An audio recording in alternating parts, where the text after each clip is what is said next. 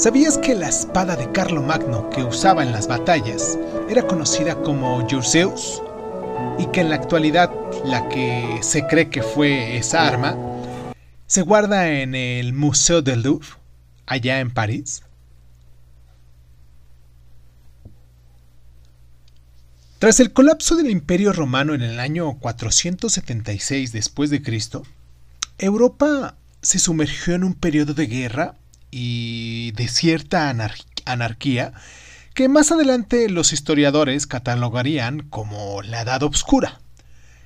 Las tribus rivales batallaban constantemente por los restos de la decadencia de este imperio romano, este gran imperio romano.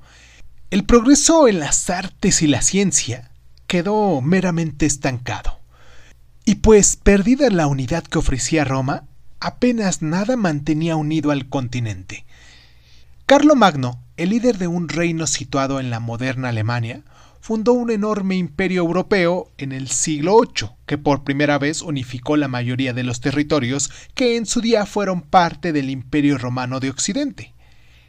El día de Navidad del año 800, más o menos, el Papa lo coronó como el primer emperador del Sacro Imperio Romano, el líder de una cristiandad nuevamente renaciente. En el momento de su coronación, el imperio de Carlomagno abarcaba lo que hoy es en día Francia, Bélgica, Países Bajos, Suiza y la mayor parte de Alemania.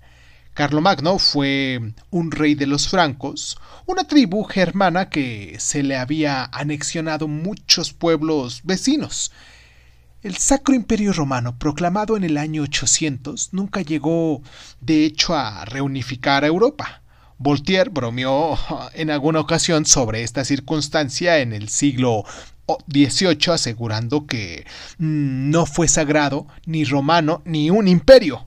Y para empezar, estaba compuesto por más de 300 principados semi-independientes, muchos eh, de pocos más que unas sectarias de superficie. imagínense. Pero bueno, Pese a ello, fue una potencia centroeuropea durante muchos siglos.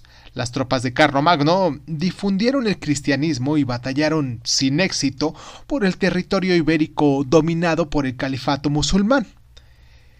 El legado de Carlomagno se puede mm, observar a lo largo y ancho del continente, literalmente hablando, claro. Estudios genéticos recientes muestran que un amplio porcentaje de europeos descienden de este rey franco, y está considerado como uno de los padres fundadores de Francia y Alemania. Su imperio es una versión quizás más reducida, pero sobrevivió hasta la abdicación del último emperador de 1806. ¿Sabías que, según una mm, popular leyenda medieval, Carlomagno fue uno de los nueve magníficos, los más importantes caballeros de la historia, y entre los que también se encuentran en esta lista son el rey Arturo y Alejandro Magno. ¿Sabías que durante una batalla en España, en el año 777, uno de los nobles de Carlomagno, el conde Roldán, si no me equivoco de nombre, murió a manos de los vascones y que la historia de su valentía sirvió de inspiración para el Cantar del Roldán, una de las obras más famosas de la literatura medieval?